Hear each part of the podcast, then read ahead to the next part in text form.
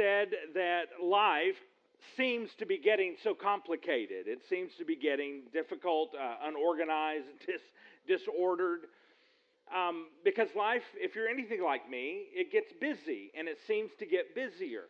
So many choices that we have to make during the day or during the week or during the month, and it can become so confusing. And because of that, for me personally, I long for simplicity. In fact, this past weekend, Vanessa and I were at a place where there was no cell phone coverage, there was no internet.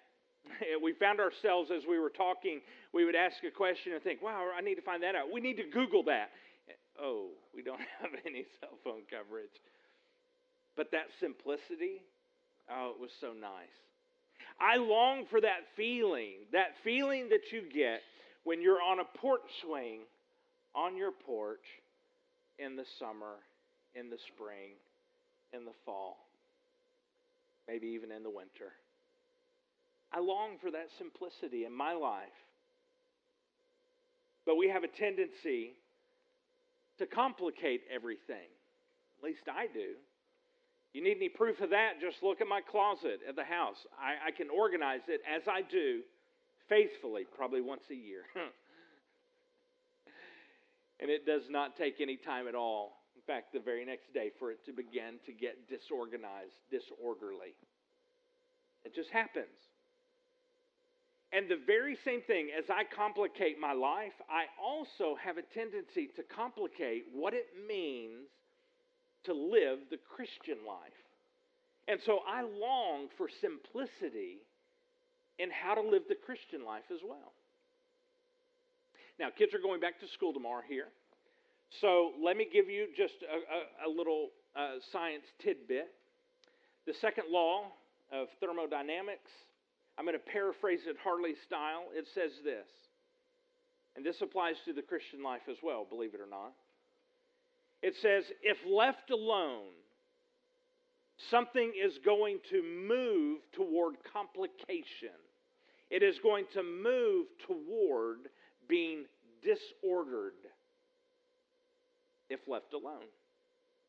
And while that definitely applies to our physical world around us, the second law of thermodynamics, it also applies to our Christian life as well. Now, there seems to be some confusion about this word simplicity. So, let me tell you what I mean by simplicity as we're talking about this series. Simplicity, we're, we're not talking about a shortcut. That's not what I mean by simplicity. When I say I long for the Christian life to be simple again, I'm not talking about a shortcut to the end. That's not what I'm talking about. When I say simplicity, when I say simple, I'm not talking about something that is necessarily easier. In fact, Jesus said the simple Christian life is actually more difficult. So I'm not talking about it being easier. When I say simplicity, what I'm really saying as I say something simple, I'm saying something that is clear, that is not confusing. And since we have a tendency to complicate what it means to be a Christian, myself included, with this series, the series called Life Hacks, we're taking ourselves back to what Jesus has said the simplicity of what it actually means to be his follower. That's what we're talking about. And we said last week if I'm going to be his follower, if I'm going to be his apprentice, we also said the word disciple fits there. If I'm going to be his student, then I must be with Jesus. And the first step of being with Jesus, we said, we can find in what Jesus said in this whole passage we're looking at in this series in Matthew 7, verse 13. Here's what Jesus said. He said, Enter through the narrow gate. So, in other words, Jesus says there are some options here. The narrow gate is the option of the choice of Jesus. If we want what he has for us, that is, in fact, the only gate that can get us there. Enter through the narrow gate. He says, For the gate is wide and the road is broad that leads to destruction. And he says, and there are many who go through it. So he's saying not just any way that we choose will get us the success that God wants us to have or that we want for ourselves. Not any gate will do it. Now, last week we also talked about how Jesus said that he is the narrow gate. And he also talked about his followers uh, in the terms of calling them sheep. And he says, those sheep that are really his, that are really his disciples, that are really his followers, really his apprentices or students, those sheep will go through the narrow gate. And Jesus said, by the way, he said, I'm the narrow gate. So he identified that for us. Those sheep that are really his will go through that gate. But this week, now, we're going to look at what Jesus says, and he says there's this segment of people who look like his sheep.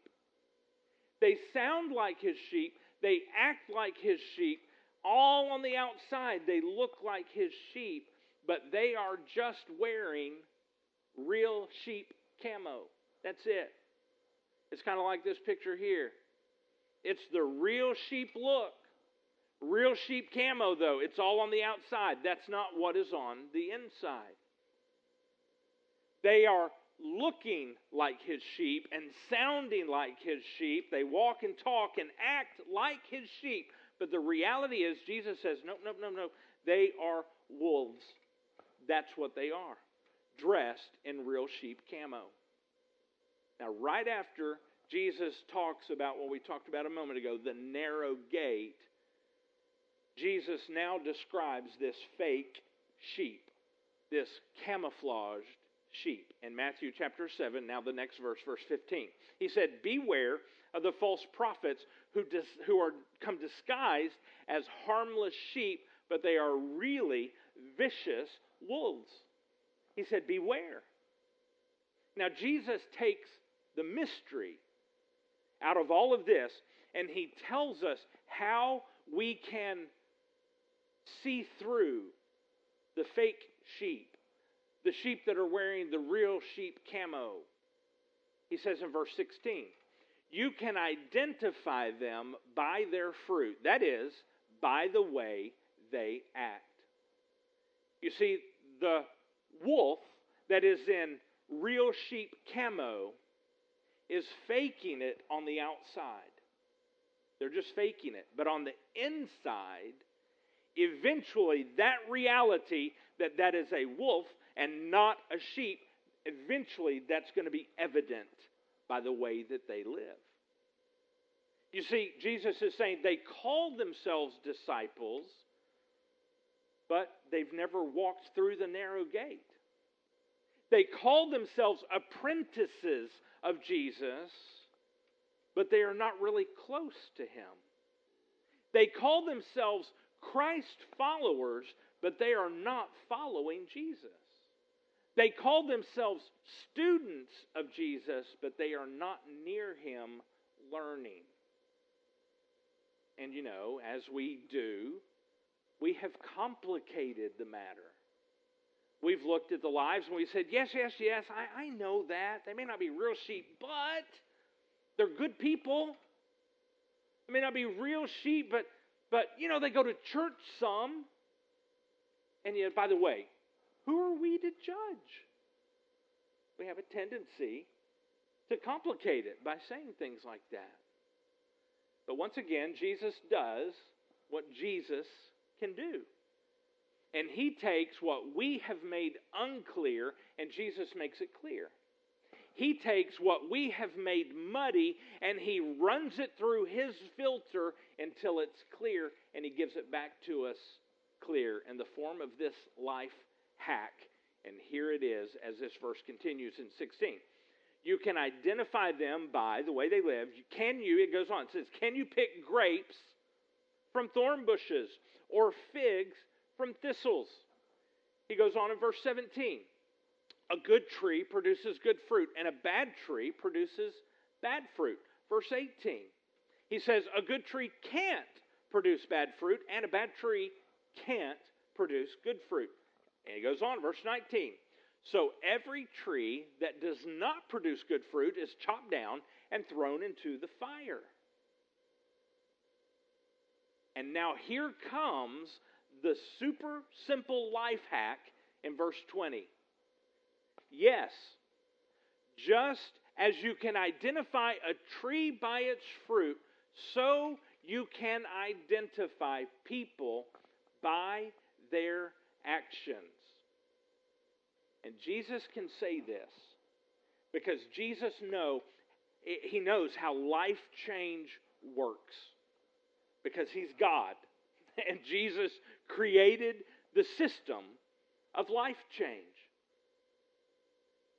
Jesus knows that when I am with him, something happens to me. A difference is made. Something changes when I am with him. Listen uh, to Jesus describe this another way. This is John chapter 14 in verse 15. If you love me, you will keep my commandments. You see, Jesus understands life change. He's saying the more that you are with him, the more you will love him.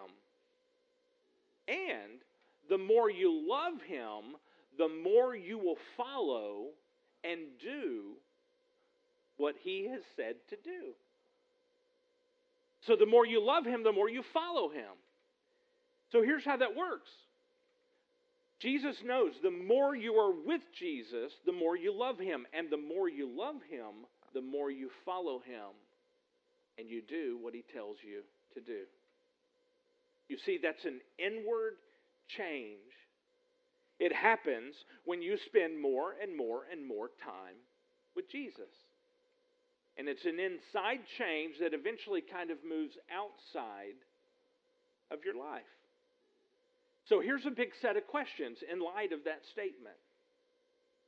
If that happens when someone is close to Jesus, as I just described it, if that's what happens, then how do we get close to someone who's no longer here? How do we get close to someone who is not here on this earth with us? So, how do we get close to Jesus today since Jesus is no longer walking on this earth? How do we get close to Jesus? And another way to look at that is how is God still with us today if Jesus left? How is he still here? Now, when Jesus was saying that, what we just read in John chapter 14, when Jesus was saying that, that was Jesus, he, he knew that very soon he was going to be arrested and tortured. In fact, in just a few hours, when he said that, a few hours after he said that, he knew he would be arrested and tortured and, and he would die. And very soon he was not going to be physically with his apprentices Within hours, he would die. And then, as Jesus predicted, he would walk out of the tomb three days later, and then he would spend 40 more days on this earth after he defeated death and walked out of the tomb. And then he would leave. He was going to heaven to be with the Father. He would not be here on this earth. And he knew that was coming. He knew that his students would no longer be close to the teacher. He knew that his followers would not have a person there to follow. So, who would they be following? Would they just be wandering around, just kind of fumbling through life? Because it seems that that is what was going to come. But Jesus answers those questions for us and for them as he was talking to them in the very next verse. Now, this is one of his last teachings before he would die. So, this, listen to what was on his mind, one of those things that was on his mind before he died. Verse 15 in John 14. If you love me, you will keep my commandments. He goes on, verse 15. And I will ask the Father, and he will give you another counselor. Now, another word for that is another comforter or another advocate, or you could say another encourager, or you could say another guide to be with you forever. And he goes on and explains, well, who is this guy? He is the Spirit of truth. The world is unable to receive him because it doesn't see him or know him. In other words, Jesus recognizes, I'm with you. You can see me. You know you can follow me, but the, the, the Spirit who's coming, you won't see. The world's not going to recognize him because they can't see him. But he says, You do know him because he remains with you. In other words, you know who he is. You may not know that you know who he is, but you know who he is because he's with you now. And Jesus said, But he will be in you. In you. True followers of Jesus are still with Jesus. They are still with God. Even though Jesus is not physically on this earth, they are still with Jesus if you're a true follower. How do we know that? How do we know? We know that because Jesus said he's going to pray for you. If you're a follower of his, he's going to pray for you that God the Father will send his Spirit to live in you. And we know we are true followers who has uh, we have God's Spirit living in us. How do we know that? Jesus answered that. He said, You will know them because they will obey me, Jesus says. You'll know them because they'll obey me. Now, here's a big thought. In light of all of that, how is God with us today? We just answered that. God's Spirit, if you're a follower of Jesus, is not just with you, God's Spirit is in you. That is how Jesus is still with us today. He sent the Spirit to be in you if you're a believer, you're a follower of His. Now that leads us to another big question. If that is how Jesus is still with us, how are we still with him? If he's no longer here, how are we with him? How are we going to be his followers today? How are we going to be his apprentices if he's not here? How are we going to be his students today? How are we going to be with him today? How? You know, God is a big God. And God can choose to interact with us in any way He chooses. He's a big God, He has all those choices. However, as we look through history, it appears that God chooses, of all the ways He can, and all the ways He does choose to interact with us, He seems to choose one way over and over and over again. And He chooses that way more often than He chooses any other way to interact with us. And that is through His Scripture, His Word.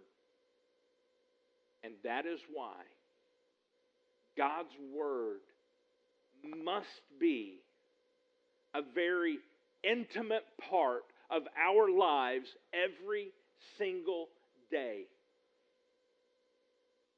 Because that is one major way that we are with Him. You know, we make things complicated. When we talk about God being with us and God's Spirit being in us, we, we make that very complicated today. There, there are denominations, which means that's just a group of people who believe similar things about God and His Word. There are denominations today that, uh, that focus on God's Spirit and how God's Spirit will create some manifestations of God's Spirit in your life. Some, uh, some evidence of how God shows up, they might call it. We have a tendency to complicate God's Spirit being in our lives. We complicate that. We get sidetracked on these manifestations of God's Spirit, we get sidetracked by focusing on these outward manifestations of God's Spirit. These things that appear on the outside to be signs of God and His Spirit living on the inside. But God, in this case through Paul, gives us a life hack to simplify what we have complicated. God says that it is what is happening on the inside that is so important, much more important than what you would call a manifestation of God's Spirit. He says it's what's on the inside that is so important. Listen to how Paul records this in Romans 8, chapter, 4, uh, chapter 8, verse 14. For all who are led, let's just focus on that word for a moment. Led. If God's Spirit is on your inside, it means, if you're a follower of Jesus, He's on the inside and there is something going on for Him to lead you. Some kind of connection, some kind of interaction, almost as if it is hidden, and it is because it's inside of you. It is hidden almost as if it is secret, a secret relationship between you and God's Spirit. And that time that you spend with God and His Word, it soon becomes no secret to those who are watching your life. And it's not because of the manifestations of God's Spirit. It's because your life is changing from the inside out. Jesus goes on in verse 25 I have spoken these things to you while I remain with you. In other words, Jesus is acknowledging I'm giving you this information while I'm here. I am here in person with you. But soon I'm going to be leaving and I won't be here. But I'm leaving you with my words. I'm leaving you with my scripture. I'm leaving you with my teaching. It's almost as if Jesus is saying, Get close to my words, and you will be getting close to me. Spend time with my words, and you will be spending time with me. Now, look at what God does with the words of His Scripture that we do bring into our lives. Listen to what He does, verse 25. But the counselor, the Holy Spirit, the Father will send him I'm going to send him in my name. He will teach you all things and remind you of everything that I've told you. Jesus is saying that God is with you. His Spirit is in you. And one huge way that you are with God is by you bringing His words into your life. That's how you show you're his disciple. That's how you show you're his apprentice. That's how you show that you are his student, his follower. And here's what happens. And God takes those words that you bring into your life, and God creates change. His Spirit creates change in you. That's a disciple of Jesus and you become a disciple of Jesus by your choice and by His grace. And in doing that, we are learning how to live this life in God's kingdom right here today. Live this life the way He would live it if He were us. That's what we're learning. If He was me, I'm learning to live my life and make those decisions the way He would make them, do the things He would do. And we're learning to do that right here in this life. Now, here's a big note we are not learning how to do some religious things. That's not what we're learning. That's what the real sheep camo does.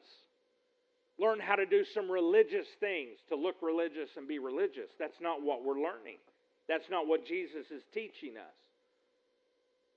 We're talking about learning how to do everything. I mean, we're learning how to do things that are that might be considered religious, but we're learning how to do things that are not religious at all.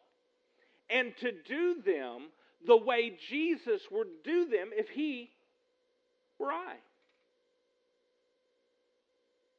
And it's not focusing on what I do, because that's kind of religious. It's focusing on how I do it and why I do it. Now let's go back to the life hack that we began with, and this life hack that we're following through this whole series. Matthew 7 again, verse 17. A good tree produces good fruit, and a bad tree produces bad fruit. If we are going to be that good tree, if we are going to have that good fruit, I believe we must do at least three things. At least. There may be more, but at least three things. We must ask, we must dwell, and we must decide. And I want to explain those.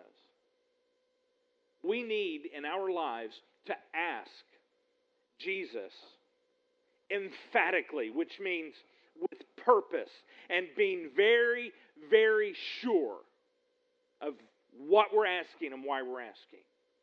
And very sure that we want an answer. We need to ask Jesus emphatically and repeatedly that our desire is to see Him, to see Him more fully to see him as he really is. We need to ask emphatically and repeatedly. Secondly, we need to dwell. Another word you could use there is we need to reside. Another word you could use there is uh, we need to live in. We need to live in His words, dwell in His words, reside in His words. And to do that, we should use every means possible. Every means at our disposal to know Him more fully, if that's what we are emphatically and repeatedly asking of Him. We should use every means possible. And the primary way that He has given us to know Him more is His Scripture, His words. John chapter 8, verse 31 and 32 says, Jesus said to the people who believed in him, now, now he's going to clarify who, who are those people who really believe in him? You are truly my disciples. In other words, you are truly believers. You are truly my followers. You are truly apprentice. You are truly my student if you remain faithful to my teachings. And then he ends it with this powerful statement in verse 32 and you will know the truth, and the truth will set you free. These teachings that Jesus is talking about, I believe it is filling our souls with the words of Jesus, filling our souls with the written gospels, and continuing in them, dwelling in them, living in them. And somehow, as only God can do, a change begins to take place. And we'll be free, Jesus said. We'll be liberated from this human bondage we experience with sin. Dwelling in Him and His words. Instead of those things that are clamoring for my life and those things that make me stupid in fact, the more I follow Jesus, the more I am able to attend to these things that are trying to pull me away from Jesus, trying to take my focus, steal my focus. I'm able to attend to those things just long enough to put them out of the way and continue following Jesus. That's what happens as I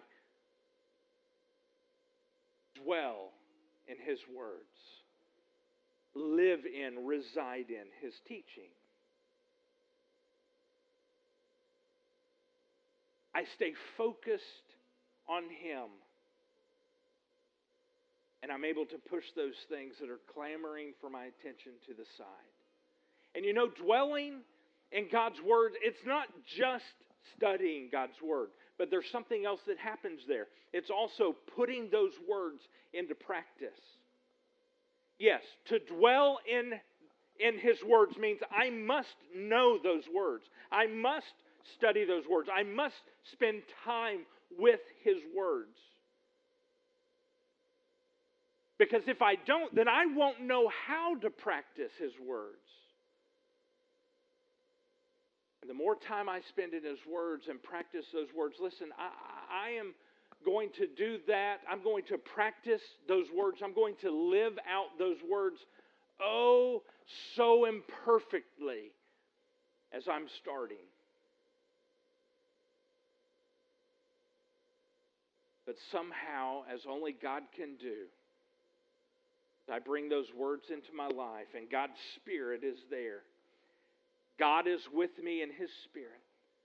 I am with Him through His words, and He takes that and He makes changes inside of me. He meets us, He shows up right at our very imperfect tries at living His Word, He shows up and He causes growth and He causes change. Now, here's my question really a statement. Please don't just dabble in this. Don't walk up to the edge of Jesus and just dip your toe in and say, I'm not sure. I don't know that it's going to be the right temperature for me. I don't know this. Don't just dip your toe in. Jesus wants you to dive your life in fully. And let me offer you a transition into being fully an apprentice of Jesus, fully a student of Jesus, fully his follower and his disciple. Here's a transition into that. I'm going to ask you this week to find a very, for you, readable translation of the Bible. For me, just for me, I like the New Living Translation, just for me. You find one for you. It may be the King James, it may be the NIV. I, I don't know. You find one for you. And I'm going to ask you this week to begin from now until the end of this series that we're in right now. Will you read through the Gospels as many times as you can through the rest of this series? Read through Matthew, Mark, Luke, John, and then include the book of Acts.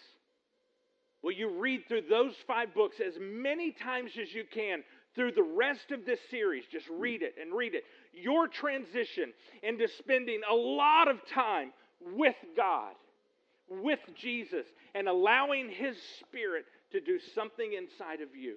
Will you join us? a transition into saying, Yes, I want to be your apprentice, Jesus. Yes, I want to be your disciple. I want to be your follower. I want to be your student. I want to be with you. Don't just dip your toe in the water.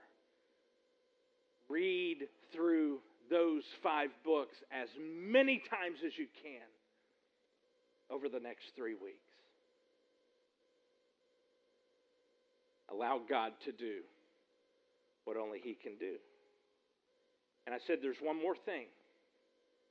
You need to ask.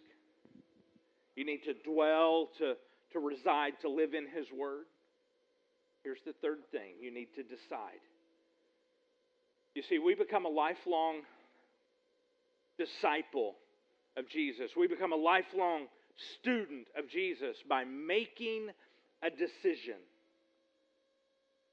You see, as we read through those five books in the New Testament, we are going to gain some clarity. We will understand what it will cost us in order to be his disciple, his apprentice, his student, his follower. We will understand the cost, but we will also understand what it will cost us if we choose not to become his apprentice. And then we must make a decision. A decision must be made. We will never just kind of drift or wander our way into being a disciple of Jesus. We must decide. And listen, we can blame the reason for why we are not a disciple, not an apprentice, not a student of Jesus. We can, we can blame it on whatever we want. We can blame it because there was a mean church who treated us wrong. There were some uh, uh, Christians who, who were bad toward us. We can have all kinds of reasons. But the bottom line is, we are not a disciple of Jesus because we have chosen to not be his disciple, his follower, his apprentice, his student. You know what? When we choose sin, we know that it's wrong. We understand. We don't sin and, and it's like we didn't know. Oh, I, didn't know that that was wrong. We know that it's wrong. We made a choice, a decision. And when we choose sin, that decision is this I am not going to let Jesus have anything to do with that area of my life, with that part of my life, with that thing in my life. No, this is me. You stay there, Jesus. I'm making this decision for me. We are making a choice. I've decided I will not please you, God, in that area of my life. Here's a question for us. If we're a follower of Jesus, why are we not like the giants of faith? If we're a follower of Jesus, why are we not like Billy Graham? If we are a follower of Jesus, why are we not like the giants of faith in the Bible? Why are we not like Abraham? And why are we not like Noah or, or, Moses? Why are we not like Paul, the other apostles? Why? And I think if I am honest with myself, I have to say the answer is simple. I have never intended to be like them. I've never decided to be like them.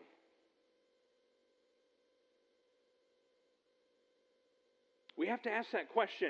And I really believe there's no better time to ask that question than right now. Do we ever really intend on being an apprentice of Jesus? Do we ever really intend on being all of those high things that we say we believe in? Do we ever intend on living up to all of those Facebook memes that we post? Do we? Have we actually decided to do them, to live them? If we did, when did we decide? How did we decide to implement those in our lives? Here's my suggestion for us, for me, that this week we ask Jesus emphatically, being very sure, Jesus, I'm going to follow you. And I'm asking, will you show me more and more and more of who you really are? And if I'm serious about that, I have to then dwell. I have to dwell, to reside, to live in His Word this week. And will you join us? In reading through the Gospels and the book of Acts as many times as you can through this entire series. And then will you simply, after you do that or while you're doing that, will you decide, Jesus, I'm all in. I will be your apprentice, your student, your disciple, your follower. Now, that's a step towards Jesus. We took one last week as well. And I also want to encourage you again in a step toward others. Last week we asked you to take this card and to write down the names of four people who are not active in another church. Four people that this week are probably at home. Will you write their names down and begin reading these verses once a day at least and praying for those four people? And then today, we ask you to do this.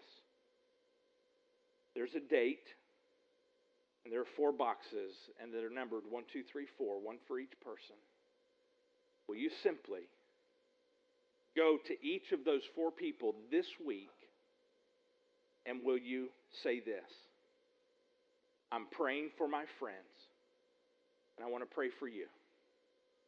Is there anything this week that I can pray for you about? And then write it down on a piece of paper and then pray for them every day this week about what they told you. Will you join me with those people that you have written down. And if you haven't written it down yet, will you write them down and then join us in this? Will you pray for them every single day? And will you go to them this week, early this week, and say to them, I'm praying for my friends, and I would like to pray for you as I pray every day. Is there something I can pray about for you? If they say no, then say, That is great. I'm just going to then just pray that God's going to bless you. And if they give you something to pray for, then write it down and pray for that every day this week. Will you take a step toward God and with us take a step towards others this week? Let's pray. Jesus, you said to us that we are truly your disciples if we remain faithful to your teachings. And because your Spirit is in and lives in your real sheep, your real disciples, your real followers, that we will know the truth and the truth will set us free. Jesus, many of us are asking right now to see you more fully as you really are. Many of us are committing right now to dwell with you, Jesus, through your word, through your scriptures. Many of us are deciding right now to be your students so that we can learn to live our lives right now in the way you would live them if you were us. Jesus, give us the wisdom to know what to do with what we have heard, and give us the courage, Jesus, to do it. Amen.